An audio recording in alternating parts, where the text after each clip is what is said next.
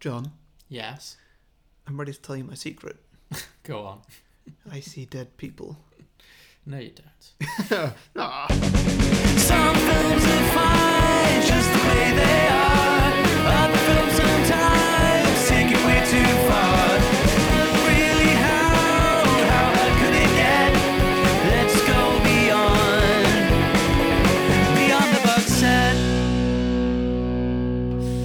Welcome everybody to Beyond the Box Set, podcast where we pitch prequels, sequels, and spin-offs to films that don't have any. I'm Harry. I mean, I'm Harry.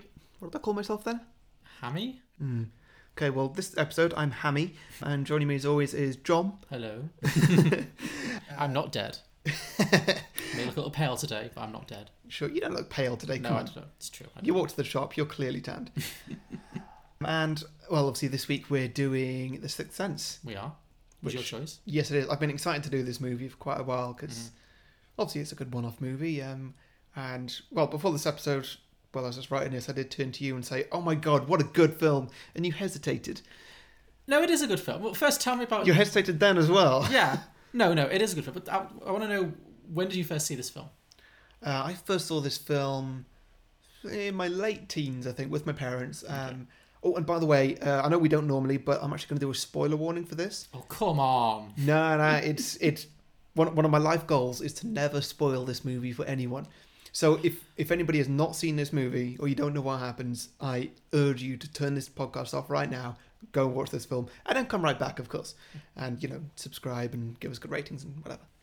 So when I saw this film, I didn't actually know that there was any twist coming or anything. I Really? didn't. I didn't know anything about this film.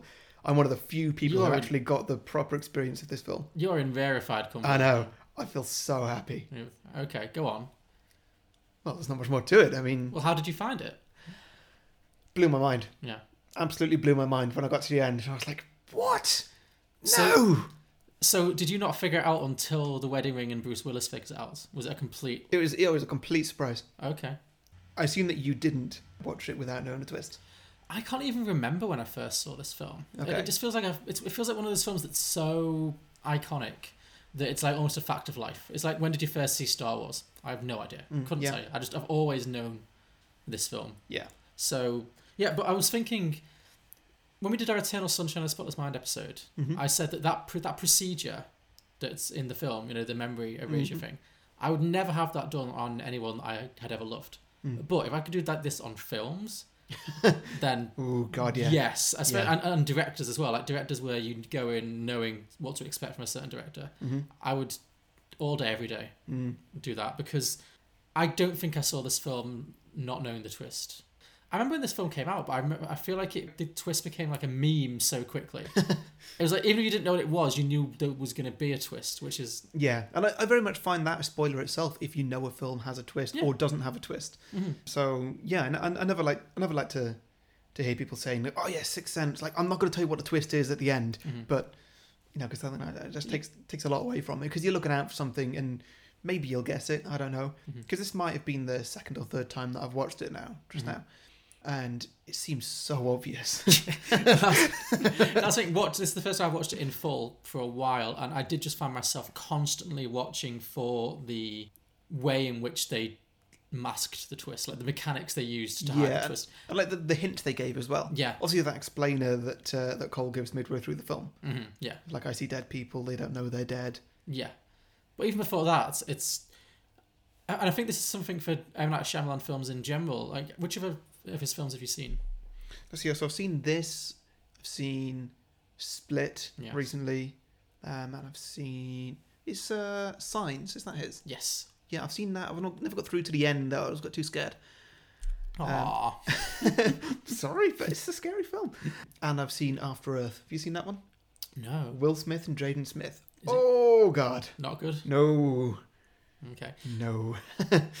But yeah, I think because I feel like if you went to this film and you'd never heard of it and you had no context for who M Night Shyamalan was and what his reputation was and the kind of films he makes, it probably would blow your mind. Well, I guess Mm-hmm. Yeah. it blew yours. So Yeah, yeah. go. But I feel like not many people have got that experience. It's it. I think I would say it's probably up there with Luke, I am your father. Mm. Oh, definitely, yeah. I think there are like uncontacted tribesmen in the forests of Brazil who re- get that reference. You know what I mean? Yeah. So it's really hard to judge the film on its own terms. But watch, yeah, but watching it knowing what was coming and looking out for it, it did strike me that it doesn't make any sense. There's so much stuff that doesn't make sense. It's very well constructed, but if you if you pick it apart, and I think this is something that happens to a lot of of M Night Shyamalan films. If you really pick them apart, they just don't make sense. Okay, what what doesn't make sense? For example, the scene in which Bruce Willis is sitting across from Toni Collette, Mm-hmm. and they don't, they don't say anything to each other, Mm. and then Haley Joel Osment walks in. Yes. And obviously that's a really good misdirect because obviously they're sat together, but they never interact. Yeah. But then you think about that and you think, well, what was happening before the camera was on? Like, what was happening before that moment? Well, like maybe she was just staring into space, thinking about Cole, just like what's wrong with Cole? What's what's wrong with my son? Like people just stare and do nothing for a while. No, of course, absolutely. Bruce Willis, like yeah, you can just ignore that because he just sees what he wants to see. He probably remembers what he chooses to remember. Mm-hmm. So, you know, he's oblivious of the whole thing anyway. Well, that's what I meant. So, do you think that's because the the character Bruce Willis just constantly seems to appear and disappear at He's- convenient moments? He's almost always there, I think, and I think that the only times that we see him in the film are the only times that he is conscious, essentially. That was what I was going to ask because yeah, it has this weird the way it's edited as well. It has this weird dreamlike quality where it's Hmm. constantly fading in and out. And so I wondered, does he only appear at certain moments and then he just doesn't realize that he's not been there the whole time and he has these? Yeah, I think so. Is that how you? Okay. Like, if you realized that he's wearing the same clothes throughout the whole film. Yes. Yeah. Yeah. Exactly. But this is what I mean. But there's that would make sense if he was only ever on screen with Haley Joel Osment. Hmm. But there's also scenes with his wife, like the scene where he's in the restaurant with his wife and his Oh, wife pays yeah. the bill, all that kind of stuff. It's like. I I wanted to see the scenes in between the scenes because you'd think if he's just walking around the regular world, Mm-hmm. anytime he has to interact with anyone, the entire internal logic of the film falls apart. Like if he tries to buy train tickets, Hmm. if he tries to you know stop someone in the street, if he has to tries to have an actual conversation with his wife, it just completely falls apart. Mm-hmm. The, I think a lot the sound logic goes out the window. Um, but this film, because you're not primed for that, you can just appreciate its fit for what it is. Hmm. It helps that the acting in this film is so good. Isn't it? Yeah. What do you think of that guy at the start in the in the intro scene? In the, Oh, okay. First of all, did you notice that the opening credits were super, super long? yeah. God, why was it so long? It was like it was like the closing credits at the beginning, but also at the end. Yeah. But yes, and then you get to the opening scene, of course, with Bruce Willis and his wife, Hmm. with the fantastic exposition where she explains his entire career and life, and Yeah. then re- reads out the. Uh, you just won an award for being the best psychologist in Hmm. all of New York, Mm-hmm. and then she reads out word for word the entire inscription of this award he's just won, which is really, really long. Yeah, I always enjoy a bit of Mm-hmm. clumsy exposition. I'm going to read it for you.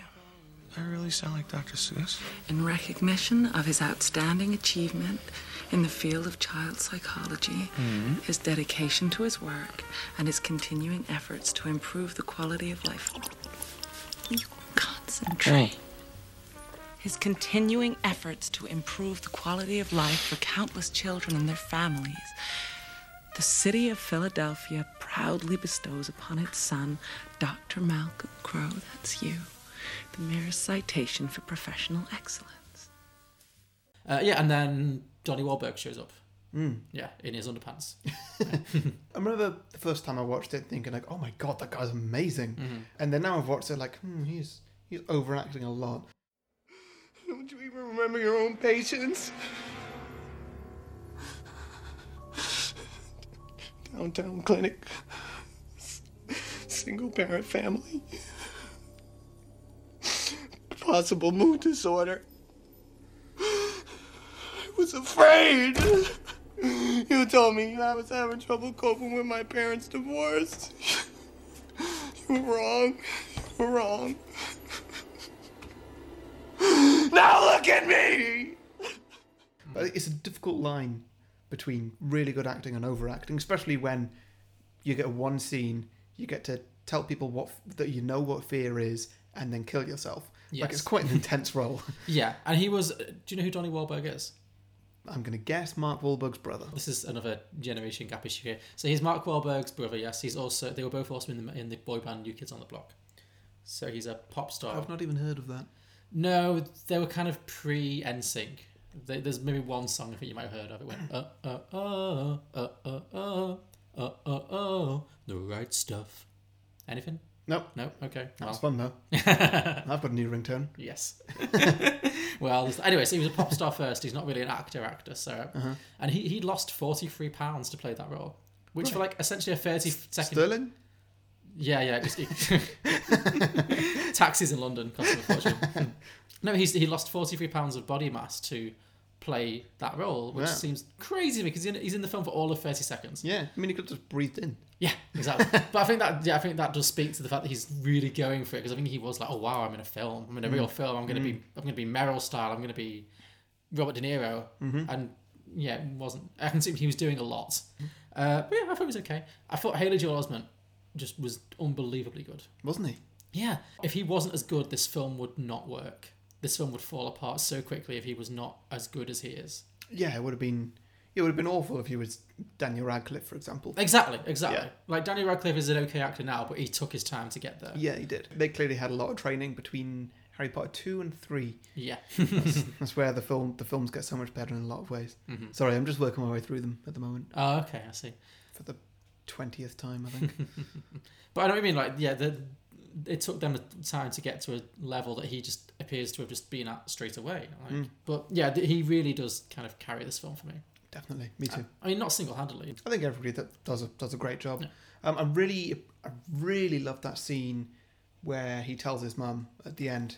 I was just going to ask what your favorite scene is. Is it that? Yeah. Um, I think it might be, yeah, Yeah. because I, thought, I feel like the whole film is building to that. Like there's such communication issues Mm-hmm. there, and just like the language he uses, like he says, "I'm ready to communicate with you."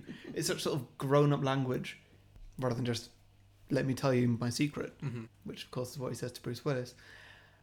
But yeah, that that scene I, I find just the best because like initially she doesn't believe him as we expect, and I can't. I kind of thought, oh, he's gonna go down the route of like she doesn't believe him, and so he's got to prove it to her, and you know, there's gonna be a whole thing where she's like just playing this game that he's that he's playing, Mm-hmm.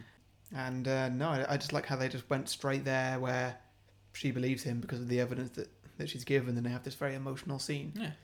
Grandma comes to visit me sometimes.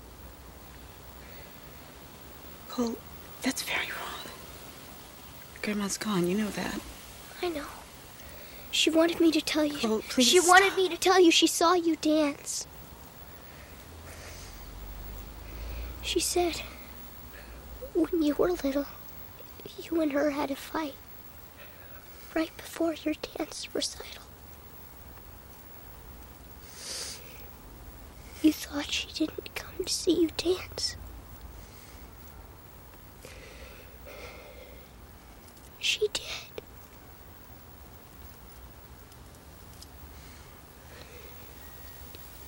She hid in the back so you wouldn't see. She, said you were like an angel.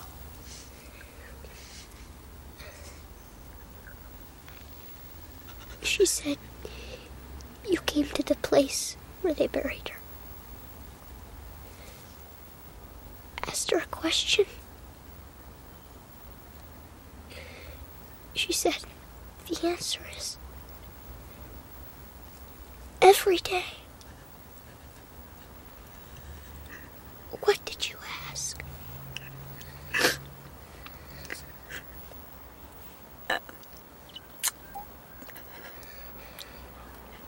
Do. Do I make her proud?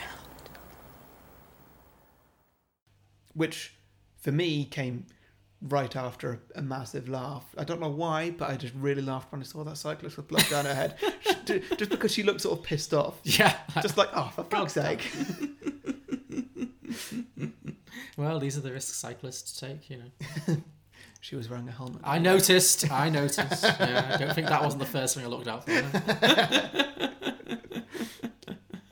Uh, yeah, but like Toni Collette is acting the shit out of that Isn't role. she? That scene in particular, she is Yeah. fantastic. And again, they work so well. The, the mother and son chemistry is really there, and she's fantastic. I mean, it's always a joy for me to see Toni Collette for Mm-hmm. Yeah. obvious reasons because she's in Muriel's Wedding, my favorite film, and Mm-hmm. yeah, and she's she's wonderful. She got an Oscar nomination for this, and deservedly so. Yeah, so so did he. This the earliest scene when she's running around the kitchen, and there's a weird shaky cam thing going on, where the film suddenly becomes a, looks like a documentary. Did you notice that? I did, yeah. Yeah. And it almost looks found footagey because Mm-hmm. it literally follows Toni Collette. as She walks around her house, and then she goes in and she comes back, and the, it's so you can get that reveal of all of the um, the cupboards are suddenly open. Oh, yeah, yeah. Yeah, which I questioned, but it, it was an effective like jump scare moment. Yeah, it, yeah, it certainly was at the start, but then as the film went on, it just kind of lost context of how that happened. Yeah, exactly. I just imagined the ghost mum running around just being like, wee! Yeah. and Joel Osment there, just like, huh? Yeah. Yeah. What are you doing? Why so quick? But yeah, uh, my favourite scene, I have to say, was absolutely the scene with at the funeral of Mischa Barton's character, Mm. the little girl who Mhm. Yeah, vomits.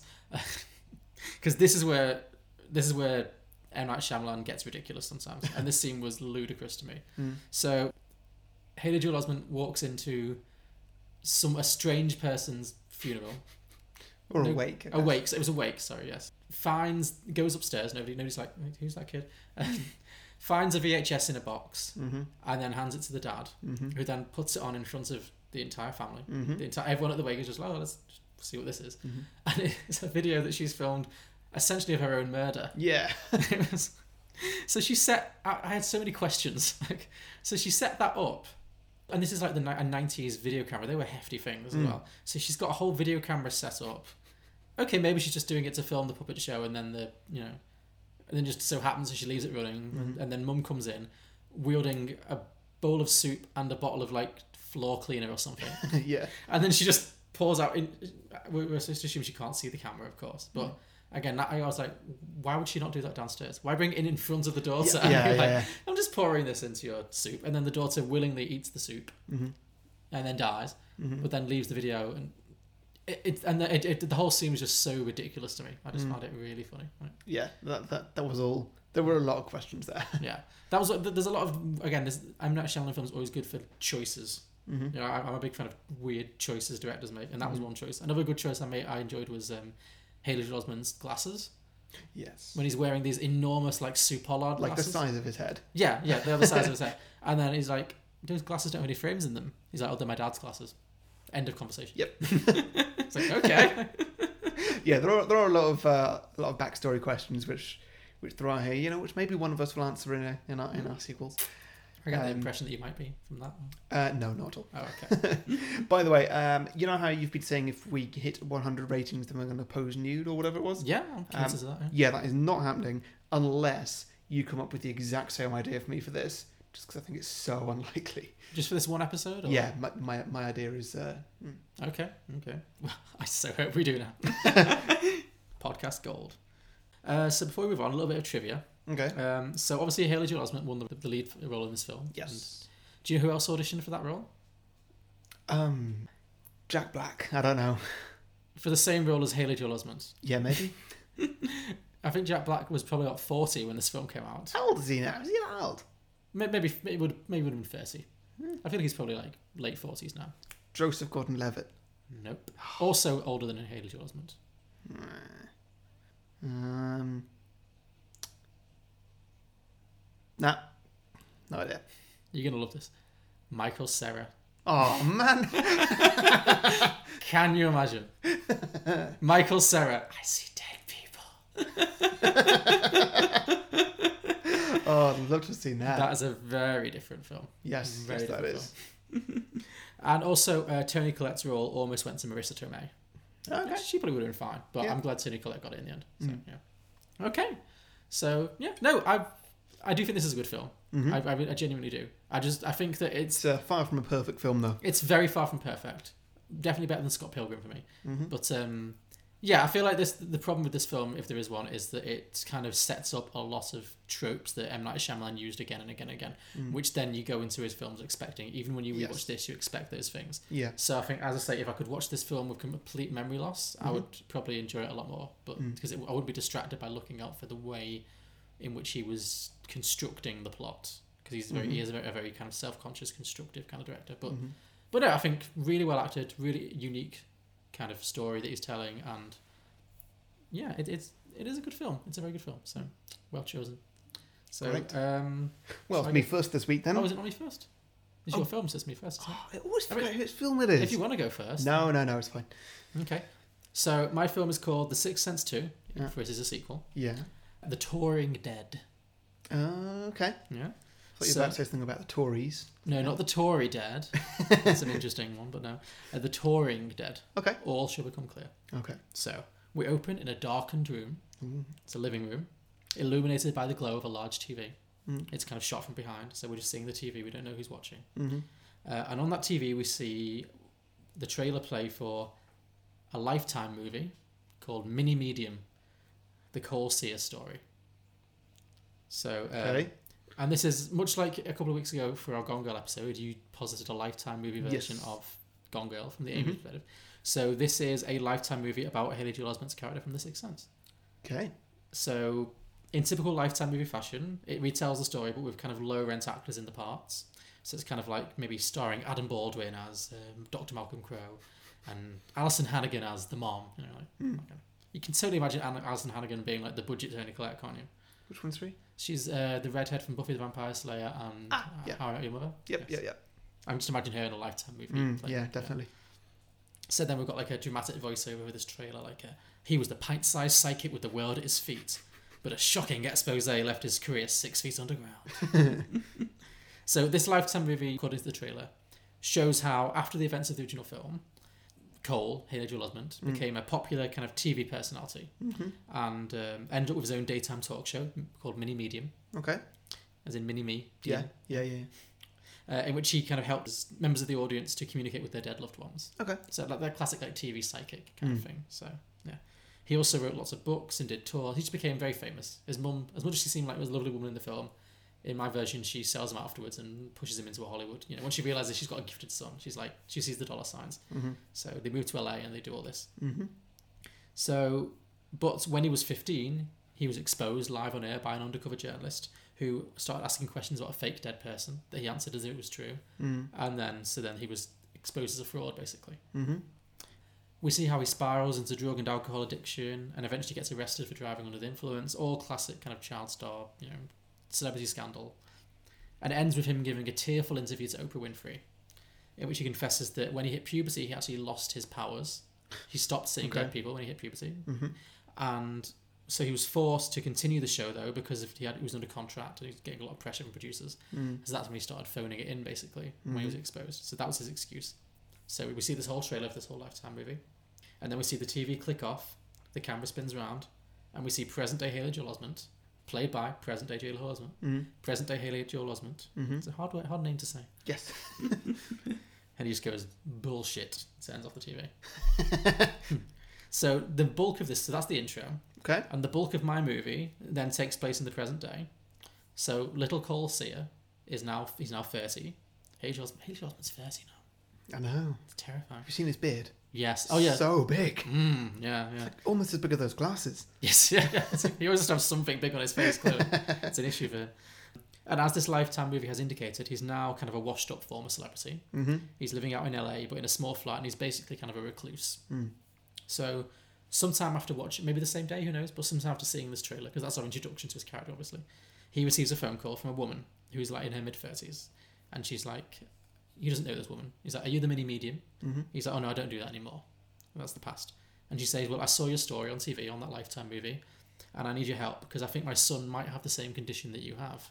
Okay. hmm So reluctantly, he agrees to, to meet with the boy, Mm. whose name is Danny, Mm-hmm. and he's eight years old, and he should be played by like a you know a, a very cutesy young modern child actor, maybe like Jacob Tremblay from Room or something. Mm.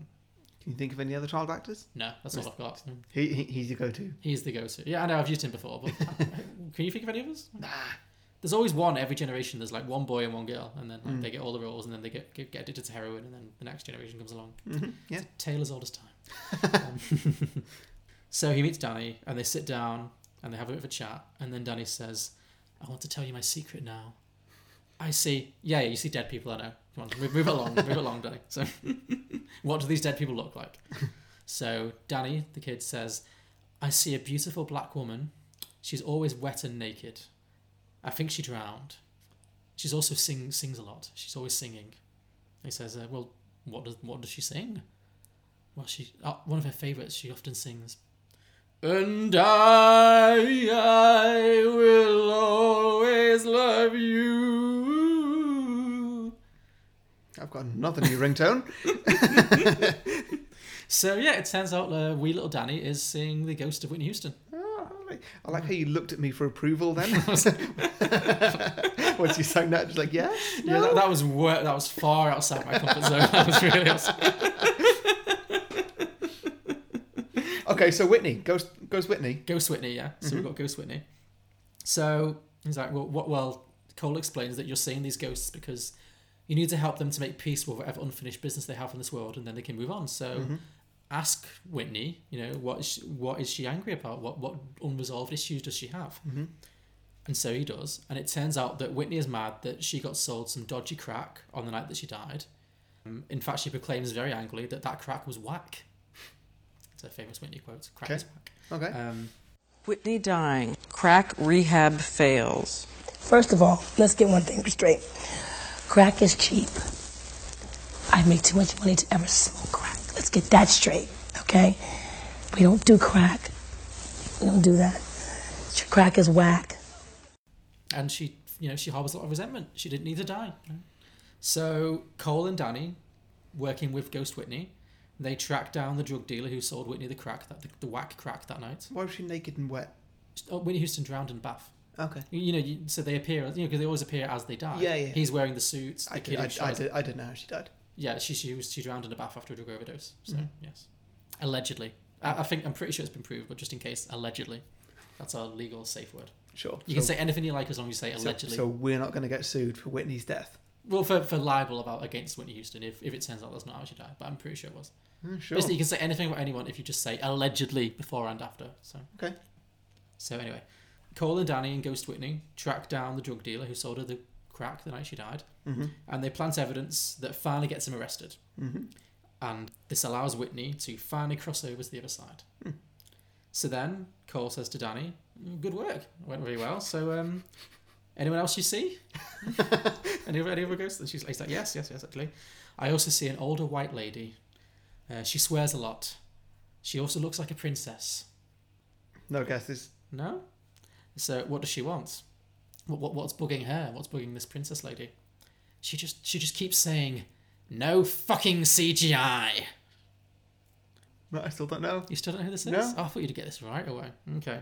So they tr- they figure this out. They track down the living relatives of Carrie Fisher. Ah, For it is she. of course. Yeah.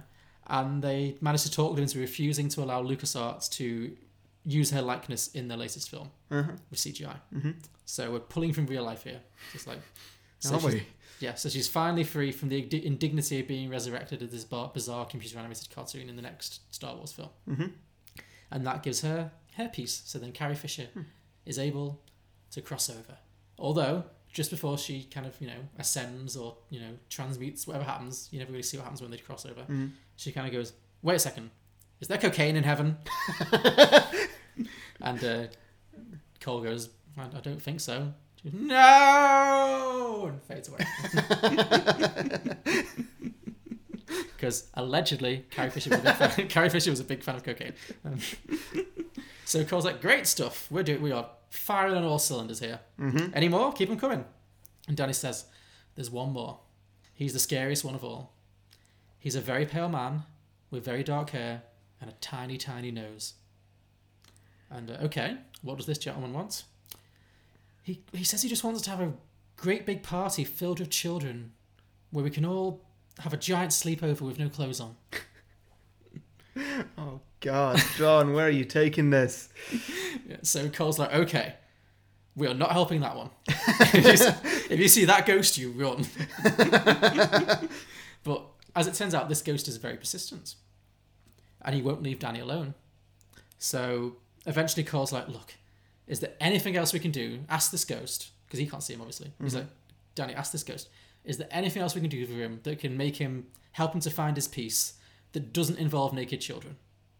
And uh, so Danny asks the ghost, and the ghost says um, he finally admits that just before he died, he was planning a giant comeback tour for all of his fans. Have you figured this out yet? Yeah, You yeah. connected the dots. Okay. And he loves those fans almost as much as he likes sleepovers with underage boys. Yeah. So, if they could somehow find a way to make that tour happen, maybe be able to cross over. You did ask me to go darker this week. I'm only rising to the challenge that you set for me. Nah, I mean, there's, there's dark and it's uncomfortable. well, we're in now, so let's just just Do carry on. Yeah. Get it over with. Okay. So yeah, so basically he wants to fulfill the, the, the This Is It tour, the, the the Michael Jackson This Is It tour Mm-hmm. that was cancelled when he died. Mm-hmm. He he wants to fulfill, complete that farewell tour somehow, and then he, uh, then and only then can he be laid to rest and be at peace. But they're like, well, I thought you meant Jimmy Savile. really? Yeah, At what point did he realize it was Michael Jackson? when he said this is it. Come on, in LA. You didn't, oh, you didn't say they were in LA. I did say they were in. L.A. I specifically said, well, it's Michael Jackson, not Jimmy Savile. Okay, sure. So Michael Jackson, uh, come on, P- very pale white man, black jet black hair, tiny tiny nose. Ah, I, I, I, I got the hair and the skin mixed up. Oh, you thought it was black skin and white hair? What? I didn't get them mixed up. I just thought white hair. Okay, well, no. Well, not, this this telling really depends on you connecting these dots a lot quicker than you actually have. But never mind. I've connected none of them. No. What no. do you expect of me? I don't know anything. These aren't oh, these aren't obscure celebrities, right? Whitney Houston and Michael Jackson. Come on. Well, there's more to come, so please try and focus. Okay, okay. Okay. So, so well, he's dead. How can he appear in concerts? You know, this is this is a tricky one. And the Michael Jackson ghost is like, maybe if I could go inside Danny, maybe I could possess him and dance and sing through him. Hee hee. Oh dear. It's like he's in the room, isn't it? You've been practicing, haven't you? quite extensively. this afternoon's been like twenty percent writing, eighty percent hee hee. Oh dear. So Cole, Haley Joel Osment's character, is like, you are not going inside this kid. You need to drop that thread right now. That is not happening. But I guess you can try it with me if it will set you free. You know, let's give it a shot. So after a lot of trial and error, they do discover that Michael Jackson's ghost can in fact possess human form. So and he, he can in fact just enter into Haley Joel Osment, and then he can possess that body and use that body, mm-hmm. speak and communicate through that body. So they once they figure this out, they approach the Jackson Foundation, the Michael Jackson Foundation, and they say, "Look, this may sound a bit out there, but um, this thirty-year-old white man is um, possessed of the spirits of Michael Jackson, and he wants to complete his farewell tour." Questions? How is this gonna happen? Well, I'll, I'll, we'll get there. We'll get there. Okay, okay. So he cannot set his mind at rest until he's completed his comeback tour via the body of this heavy-set thirty-year-old former child actor. So, and the Jackson Foundation says that is disgusting. They're like, "There's no way we are allowing you to tarnish the name of beloved icon Michael Jackson just for the sake of some money." Mm-hmm. So Cole and Danny and Ghost MJ, they walk out dejected. And then the head of the Jackson Foundation laughs. He goes, "Oh, come back in. I was only kidding. Of course you can. of course we'll fund that." um, so they do, and the concert goes on sale. Hmm. And Cole Haley Osment goes on a kind of a press tour to explain, to promote the tour and explain what's going on mm-hmm. because he is a former star. Mm-hmm. And of course, a lot of people think he's crazy. Mm-hmm. They think he's absolutely insane. However, the concerts do also sell out in a matter of minutes. Okay. So you know, Sure. people buy Michael Jackson has a lot of crazy fans. People Yeah, would buy yeah. that. So the tour opens and is a huge success. So Cole, he goes on stage every night and delivers the show of his life. He's dancing and singing, and despite the fact that he is, uh, you know, like maybe like an 18 stone white man with a heavy beard, he does absolutely channels physically and vocally. He absolutely is channeling Michael Jackson. Okay. I mean, vocals aren't a thing that can just be possessed. That- That's muscle. Don't question this. Sorry. sorry, sorry, sorry, It, it, it's this is it's it's a M Night Shyamalan film. It's it just works okay. Just just just go Okay. just go with it. Just go yep, with it. yep, okay. fine. I'll give you the benefit of that. Thank you. Yes, because I think there's definite comedy to me because you so you know what Haley Joel Osment looks like now. Mm-hmm. So he like he looks fine, but he's he's put on some weight. Like, I, I would love to see him doing a moonwalk. Exactly. I, I like the idea of this kind of very heavy set guy doing a very like you know doing the whole Michael Jackson routine. Yeah. So that's what we're seeing here. So he does the tour, massive success, sell out every night, out there every night, just giving it Michael Jackson in front of thousands of adoring fans. So at the end of the closing night of the tour, he walks back to the dressing room and he finds Danny sitting there looking very very freaked out. Mm. He's like, Danny, what's wrong? And Danny says, We've got company. so then we cut to three years later. Right, okay. Okay. And Cole, Haley, Haley Joel character, is sat in a psychiatrist's office and he's clearly very disturbed. Mm-hmm. And so the psychiatrist asks him, So who am I speaking to today? and the reply is, Amy. How are you feeling today, Amy? It's not not your best Amy impression, but carry on, carry on. Pretty fucked off, actually. Better. Better. Yeah, yeah, a lot better. I've been in this body for three years now, and I've still they're still saying I can't record my new jazz album because once he's finished George Michael's bloody Vegas residency. so just to join some dots, what's happened here is that after he successfully toured the Michael Jackson show, mm. all the dead rock rock and pop stars of the past like thirty years who've been haunting the world as ghosts, who died untimely deaths, mm. Are all like, "Well, I want my farewell tour." Mm-hmm. So they all kind of converged on the last night and just jumped into Haley Joel body. Yeah. So now it's so you know obviously we both saw, Split. Pardon? We, you know we both saw Split. The other Yeah, yeah. So you know how he had like eighteen personalities inside of him. Yes. So it's basically that. Okay. So I always see. so. This is the thing. As I said before, I think Haley Joel Osment is a genuinely incredible actor, or was as a child. Mm-hmm. And I would like to see. I'd like to give him an opportunity to showcase that as an adult. And what- just the maddest thing ever. yeah, I wanted to do what James McAvoy did because whatever you thought was Split, you liked. it, I wasn't that keen, but hmm. I think we both agree James McAvoy was incredible. Hmm, like yeah. he, had, he played so many different characters and had so many voices and personas and physicalities. Yes. it was amazing. So I would like to see if Haley Joel Osment has that in him Yeah. to do that, especially with famous people as well. Yeah. So I'm thinking he's got Kurt Cobain in there. He's got David Bowie. He's got Okay, now for for these gigs that he's doing, yes. what sort of costumes are we talking? Are we talking just like clothes on the same sort of theme, or are we talking like full on wigs and like look-alike sort of thing? I Like, think he's in. For Amy Winehouse, it- does, does he have the bird's nest? Yes, he's doing the. He's really doing it. He's full costume. Okay. Yeah. So everyone he's doing. So for the It's like MJ skimpy short dress. Yes, exactly. Whatever the role demands, he's Tits doing. out. He's got 'em. Yeah, he's, exactly, exactly. you can picture it, can't you? Mm-hmm, yeah. So that's what I'm seeing in this. So he's got. Uh, Haley, if you're listening, I apologise. So yeah, there's David Bowie's in there, Kurt Cobain's in there, Donna Summers in there, Judy Garland's there, Jimi Hendrix, Frank Sinatra, everyone mm-hmm. you can think of, any dead rock star you can think of is mm-hmm. there. And yeah, so it's basically a celebrity split, and that so ends the movie basically with with Haley Osment driven completely mad, just being controlled by 18 or 19 different mm. famous celebrities and just doomed to kind of do farewell tours for all eternity. Okay. Maybe we'll have a sequel to this when we see more of that, but that's where my sequel ends. So, Very nice. yeah. Any questions? Nah, no questions. But that was, uh, yeah, that was, a, that was a pretty good one. Yeah, actually, how how long did you rehearse this? Uh, not that long. The Amy Winehouse was not rehearsed. It was not rehearsed. Strangely enough. yeah. Okay. like rehearsing out loud and stuff. No, stuff. I think I might have said it once before you came in, and then I was like, oh, I'll just wing it. Be fine. Well, how bad? How, how bad could it go? I think we've established by You've now. done that- well. You've done well. I think we've established by now that I'm a master of accent work. Mm. I can do French. I can do South African. I can do Michael Jackson. Hee hee. I can do- I can do Amy Winehouse. I can do them all. I'm- I'm- Just call me Meryl. Sure, sure, yeah. I won't. call me Meryl, bitch. so, wait, wait, wait, important question. Okay. Did you have the same idea? No. Oh, no nudes. Not this week even slightly. Disappointing. Okay, go on then. Okay, so you know how the main line in this film is uh, I see dead people. Yeah. I want to tell you my secret now.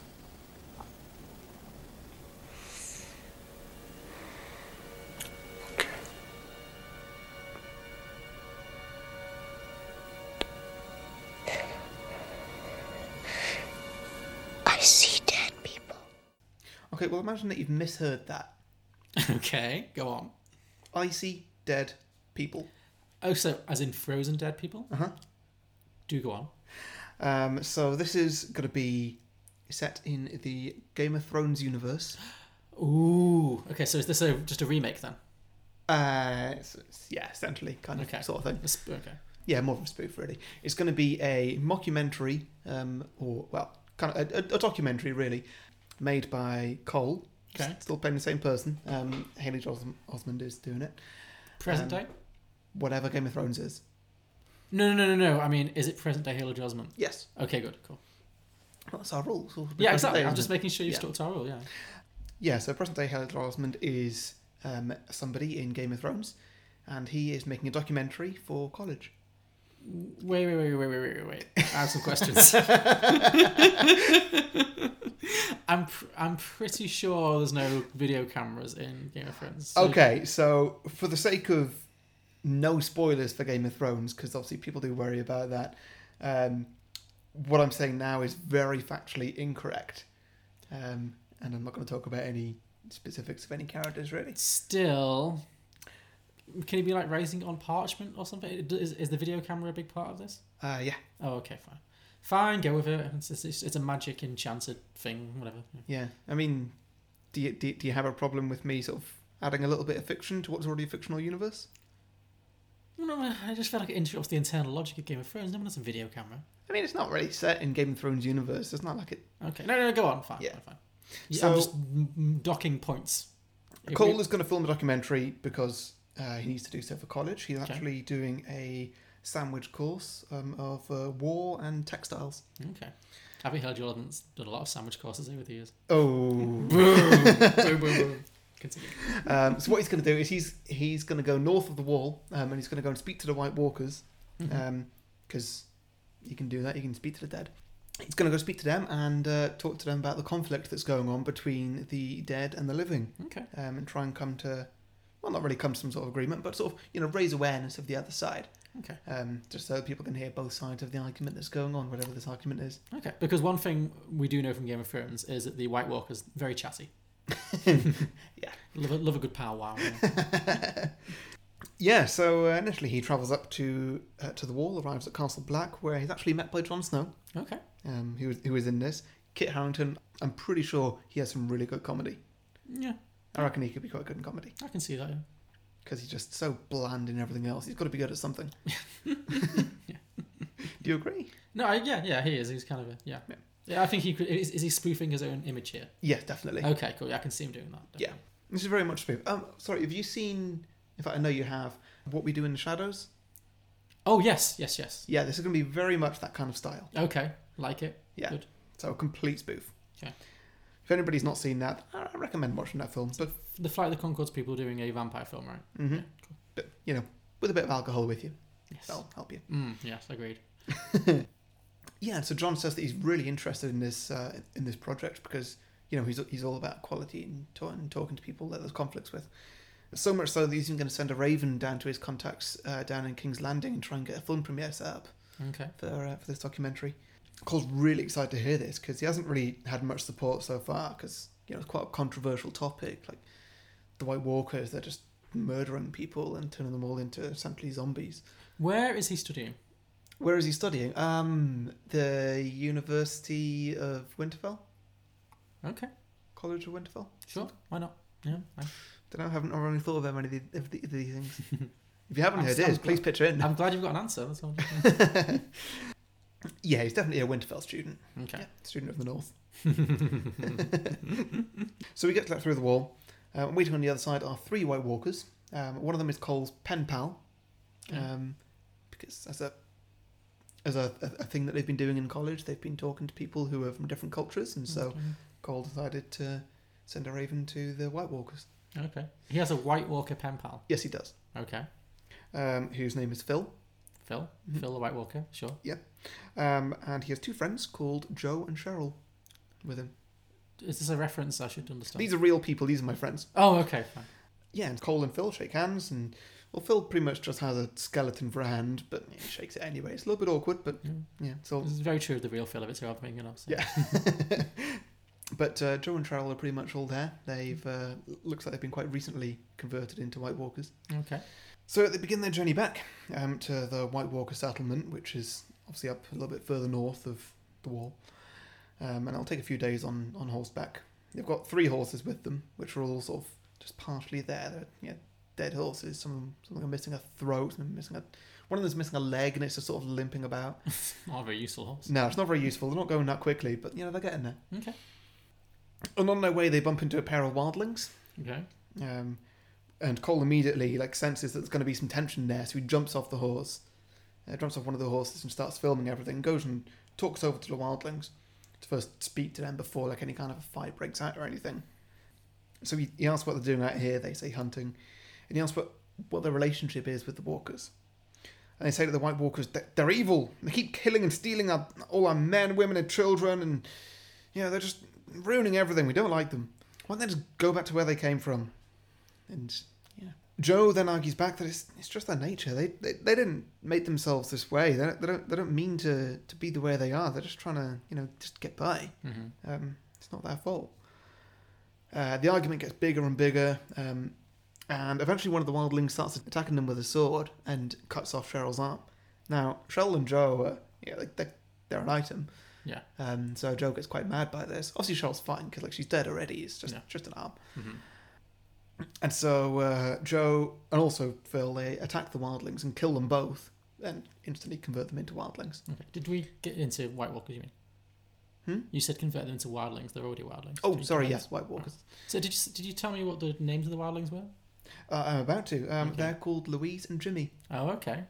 Um, which are two people that we both know very well. We're playing very heavily to the very small demographic of people who know us personally. but sure. Um, well, we've not really done that before, so I thought, yeah, why not? and so then they carry on travelling. Um, a short while later, we, we cut to an interview scene um, with, with Louise and Jimmy. And Cole's asking how they're feeling now that they've you know recently been converted and into Well- icy dead people. into icy dead people. Louise is very pissed off. Yeah, she She's just going off on a rant and she's not happy. Um, you know, she always took really good care of her body. Now it's just going to rot away, just like anything. There's, Um, no, there's no kind of makeup that sits well on that kind of plant. no. Uh, Jimmy, on the other hand, is absolutely fine with the whole thing. And while Louise is ranting, he's just in the background, just chewing on his own arm. Sometime later, we have an interview with Joe and Cheryl as well. okay. Um, and Cole asks Joe why he murdered Louise and Jimmy. Um, Joe explains that, well, I damaged Cheryl, and, you know, like, we're going to get married soon. And points to a missing arm. That's not going to grow back. No. Like, that's, that's, Where's he gonna put the that's ring now? permanent Yeah. I had to put the ring on her right hand now, and yeah, that's, that's not all there either. Um, Cheryl says, yeah, yeah, they didn't even eat it. Like, they deserve what they got. so, two of them are quite pissed off. They're not, it's not the happiest bunch of people. Eventually, they do arrive at the settlement, um, and uh, well, Cole is going to be staying with Phil. Um, this settlement is made largely out of bones mel- uh, melted together, melted together, held together with ice. Okay. So this is the White Walker encampment. Yeah. Okay. And so Cole's going to be staying in Phil's house, um, which is wolf themed. It's all made out of dead wolves, essentially. Okay. Die wolves. Uh, Cole's bed is a dire wolf, yes. Okay. Um, the the pillow he's using is actually a dire wolf puppy. Oh. Oh. I was it Sansa's little puppy that died in the first series? Maybe. Oh, that's Maybe. so sad. Mm. Phil explains uh, tomorrow is actually Joe stag do. We'd uh, we'd love it if you could come along too. Um, and Cole's like, oh yeah, great. That, that'd be really good. Can I, can I take the camera and stuff? And like, yeah, yeah, that's great. What, um, Cole says, what, what, what's he doing for it? Oh yeah, we're just going down, going to the horse racing um, down in, uh, in in Good Blood. Um, In Good Blood. yeah, I was trying to do a pun on Goodwood. That's the best I could come up with. What's Goodwood? Goodwood horse racing. Never heard of it. Anyway, Okay. um, oh You're yeah, really sounds drawing from life this way. If you just like taken your diary for the next week and just uh, transposed it into this idea. month, but yeah. Okay, fine. sure. Oh yeah, that sounds great. So the next day they go to the races, um, and everyone's wearing their best skins because you know they've got to dress up for the races. Uh, there's about twenty of them. Um, obviously Cheryl's not come though because you know it's a, it's a stag do. So Cheryl's having a hen do by herself, not by herself, a hen do with her friends, and Mhm. she's gone to a strip club. Um, if you're wondering, at strip club, uh, all the White Walkers just actually strip off their flesh Okay. right down to the bone Oh, nice. um, to the music of Robbie Williams. oh, sexy. Rock DJ. Yeah, exactly. So at the races, obviously these horses are dead horses that are racing. um, they're not all in the same condition. So, well, some of them have all of their legs, and they, they're clearly much more advantaged. Mhm. Um, but then the bets get quite different on how many legs they have. Oh, okay. So the ones that have got four legs, well, they're clearly going to do quite well. So the bets quite low. But the ones that don't have as many legs, yeah, if they've got three legs and are sort of limping a little bit, if they've got two legs, they're pretty much just hopping. Um, there is even uh, one horse which has no legs, um, which is essentially just sitting there. And it's, It's a ridden by, outside, Yeah, yeah. it's ridden by the local village idiot, um, who uh, Jimmy, who's become good friends with actually. Oh, okay. Yeah, and then the race kicks off. Um, we're all watching from the uh, from the much more higher class stand, so everybody's there getting really drunk. Mhm. They're drink, just drinking a lot of wildling blood, and it's it, it's crazy. There. There's a lot of embarrassment. There's people throwing limbs at each other, and it's it's not good. Not classy. No. Well, who knew? Yeah, and so well, the race kicks off, and obviously all the four legged four legged horses they get ahead quite quickly. Um, everybody else they fall behind. Some uh, one of the horses even tries to tries to run so quickly that it just breaks in two, Mm. Oh Just- gosh. falls apart, and it's just out of the race completely. the four-legged race, four-legged horses, they get so far ahead that it's nobody else's race. It's Mhm. clearly going to be them who win, as always. People then question, why did we bet on, it on any of the other horses? This was stupid. It's a bad idea. Uh, Phil has actually bet on one of the four-legged horses, um, and it's in the lead at the moment, but quite a distance.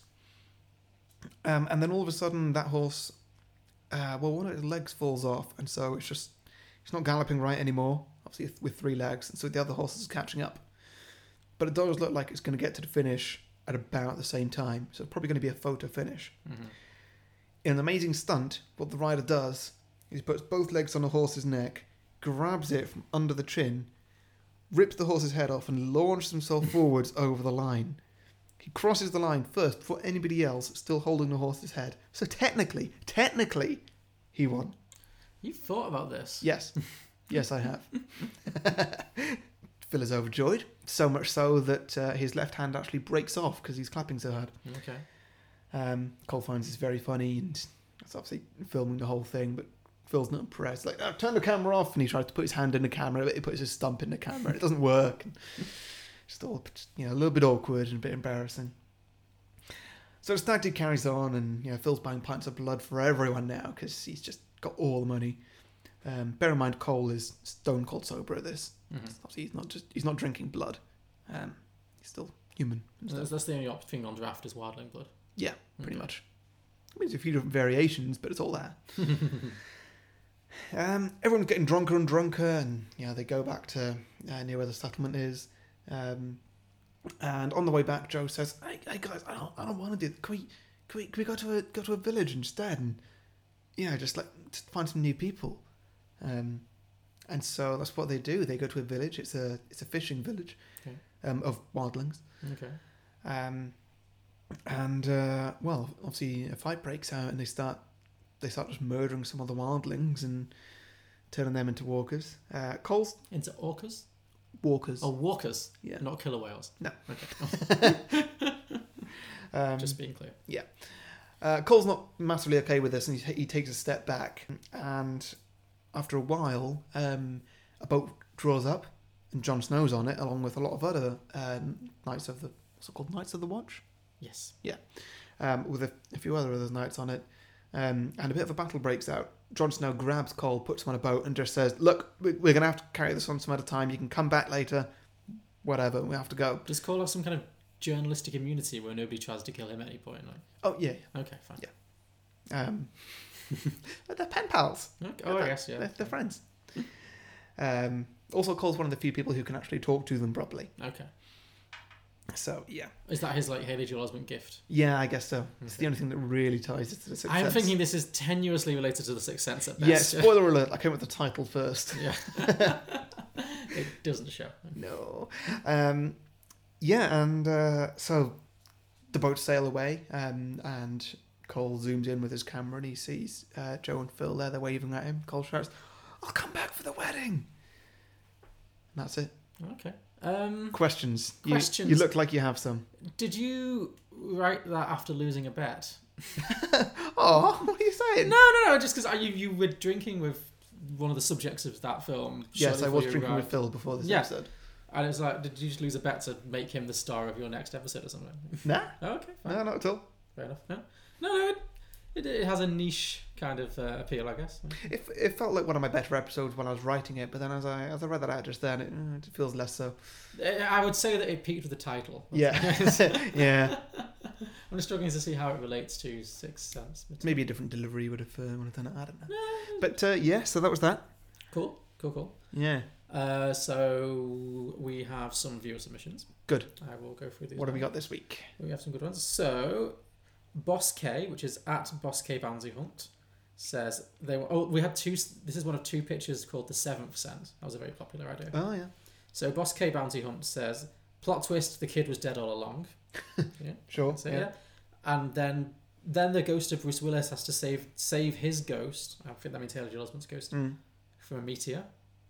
Okay, Like Armageddon type thing. maybe. Yeah. Okay. Oh, oh, oh. Okay, I didn't get that. Does that help you? Yes, okay, I apologize. At Boss K Bounty Hunts, I apologise unreservedly. I did not get that reference. So that was actually cleverer than I thought it was. Uh, so the other seventh sense is from uh, at Get a New Name Lad. who says, uh, great Twitter handle by the way, uh, the seventh sense, a kid can see how people are going to die rather than dead people. Mm. That's good. That's a Yeah, fun that is good.